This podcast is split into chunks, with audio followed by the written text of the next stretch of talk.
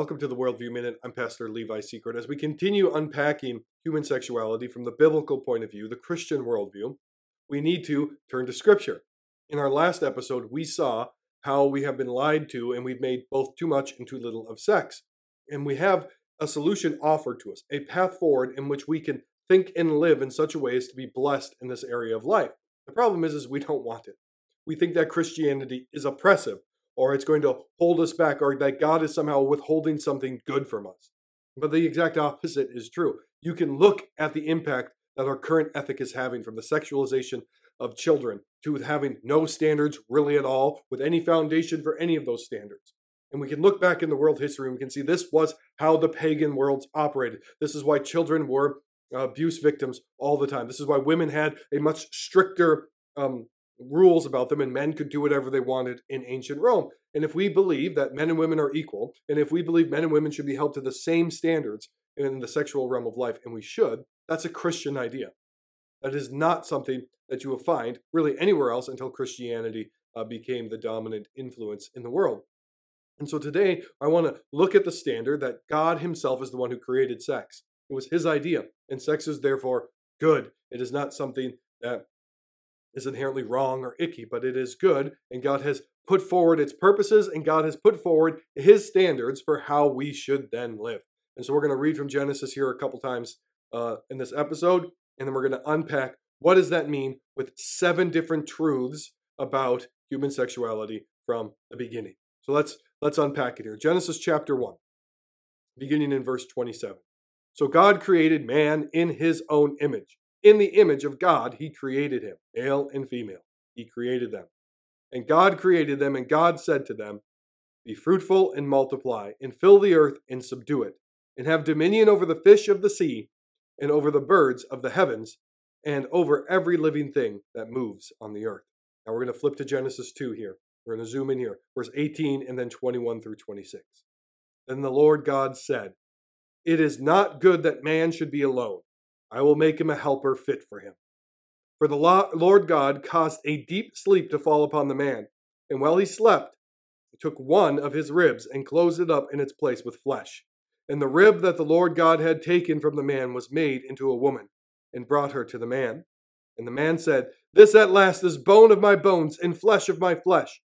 She shall be called woman, because she was taken out of man. Therefore, a man shall leave his father and his mother and hold fast to his wife, and the two shall become one flesh." And the man and his wife were both naked, and they were not ashamed. And so we see here God's story of how he created male and female. He created them in his own image. He created sex, and it was there in the garden before the fall. And this establishes so many different things for us. So here we go. 7 truths. 7 truths about human sexuality, because God is the one who created sex. First, God made them male or female. We see right here at the beginning, it's Adam and it is Eve. He made them either male or female. God's design for humanity is male or female, and this is good. Sex is indeed binary. It is biological. You don't get to determine that. Adam didn't get to determine that. Eve doesn't get to determine that she is a female. God creates you that. It is woven into your DNA.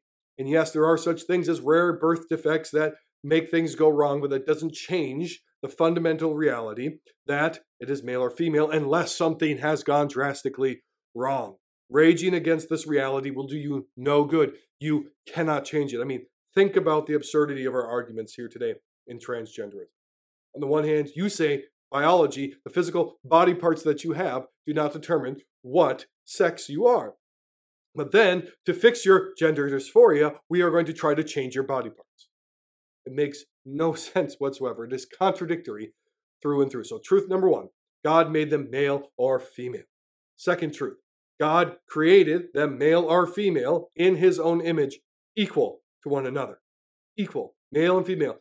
They are in God's image. This is the radical truth of Christianity versus all the ancient religions of the world, that men and women are inherently, they start here with an equality before God, that both man and woman bear his image. Therefore, they have equal value, worth, and rights, and they are judged by the same standard, especially in the sexual realm. Adultery is wrong for men. It is wrong for women.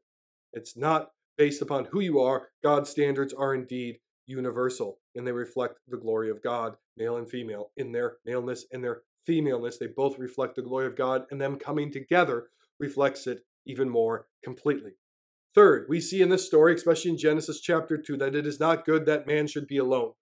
God literally brings Adam around the garden. He sees all the animals. He cannot find a helper suitable for him.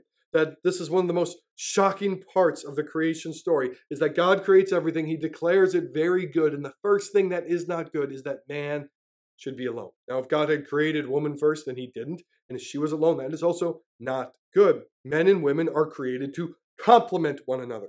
There's a fullness to this picture of who God is when man and woman come together. It's God's design for men and for women to join together in holy matrimony. And that leads us to our fourth point. Our fourth point is this: the parts fit together. Men and women complement one another. They go together. It is self-evident that men and women are sexually designed for one another. When God was bringing Adam around the garden, and all the other animals had pairs, they had a male and a female. And why? So that they could be fruitful and multiply. Adam didn't have that until Eve was created. That God has created the male parts and the female parts to go together. This is even seen in construction stuff, whether it be things like plumbing or being an electrician. Like, these parts are often labeled the male part and the female part, and they go together. It's the same thing, biologically speaking, about men and women today. You don't have a complete reproductive system on your own. You have a complete nervous system. You have a complete blood system. You have a complete, all of those systems in your body are complete, that they can do everything to their fullest potential on their own, except for your reproductive system. You're missing something. It's incomplete. You need the other half. And so much so, we can say that there's a purposeful design. You don't need to be a Christian to see that the male parts and the female parts are clearly designed to go together. That two men cannot do what a man and a woman can do, and two women cannot do what a male and a female can do together. This is woven into the fabric of creation, and denying it is to deny reality. The parts are designed by God to fit together for specific purposes. Fifth, sexual intercourse is God's idea, and it is therefore very good. As God declares creation very good, and the male and female come together at the pinnacle of the creation account, Adam finally sees Eve. That first problem is solved, and he breaks out into poetry, and it says the two were naked and alone, and they were not ashamed, and the two became one flesh.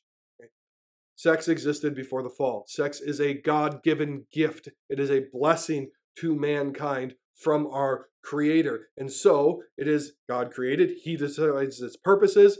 He decides its boundaries, and it is morally good. And moreover, this means that sex is not a shameful act. The two were naked, alone, and not ashamed. Right? Now, I should parse this out a little bit more. Right? It's a private act between two individuals. It's not to be public. There's shame for that private act being brought out into public, but it is not inherently shameful. And this really needs to be hammered in Christian circles, because sometimes we see the perversions of the world and we want to condemn them rightly, but then we treat sex as a whole as bad. But it's not. God created it. He created it good. He created it as a good gift for humanity. Six, sex is confined. Thought, deed, and action is confined to God's design for marriage. One man, one woman for a lifetime. Now, yes, because of the hardness of our hearts and because of sin, there are instances in which God allows for divorce. We're not going to unpack that today, but this is God's design from the beginning, that one man and one woman should come together and become one flesh. Not many fleshes, but one. And that is the foundation of lifelong fidelity. Now, any act or thought or gratification outside of one man and one woman for life in marriage, not before marriage, but in marriage, any of those things, whether it be homosexuality, pornography, adultery, lust, extramarital groping, or other behavior before you're married, those are all sinful. They're outside of God's design and purpose for marriage. Sex is created by God. It's designed by God. He sets the rules and the standards for it, and it is confined to lifelong marriage between one man and one woman. And in all of this, I know some of you are going to say, well, that's Genesis. That's the Old Testament. It doesn't count. What about the New Testament? Well, Jesus affirms this. Jesus affirms by pointing back to Genesis chapter 2, he affirms all of us. So that's point 7. Jesus affirms these standards. The Pharisees approached Jesus in Matthew chapter 19 to ask about adultery, and not adultery, but divorce. And this is the answer he gives to them. He says, "Have you not read that he who created them from the beginning made them male and female? And he said, therefore, a man shall leave his father and his mother and hold fast to his wife, and the two shall become one flesh. So they are no longer two, but one flesh. What therefore God has joined together, let no man separate." Now listen to this. Like, sometimes people say Jesus doesn't address homosexuality in the Gospels. It's a terrible argument because it's addressed both Old Testament and New everywhere. Just because Jesus doesn't address a specific thing doesn't mean it's not addressed in Scripture, but he does actually address homosexuality. From the beginning, he made them male and female. Therefore, the man shall leave his father and his mother and hold fast to his wife. Jesus is affirming heterosexuality, faithful union of two fleshes becoming one, and no man should separate them. This is the standard. Jesus affirms it. One man, one woman for all of life. And so it's really not that hard, is it? The concepts are easy. The Scriptures lay out for us that God created sex, he designed it for specific purposes, and we are therefore to live it out a certain way. And when we do, it becomes a tremendous blessing for us. And when we don't, we cause untold harm and damage throughout all of life. And that evidence is everywhere for us to see. And so in our next episode, we're going to unpack more. What are the purposes then? God created it. He's declared it good. He has set the standards for it. But what are the purposes? Why did God make it? And what do we see in this one flesh union? I hope you continue to join us on this journey as we unpack that Christian worldview 1 minute at a time.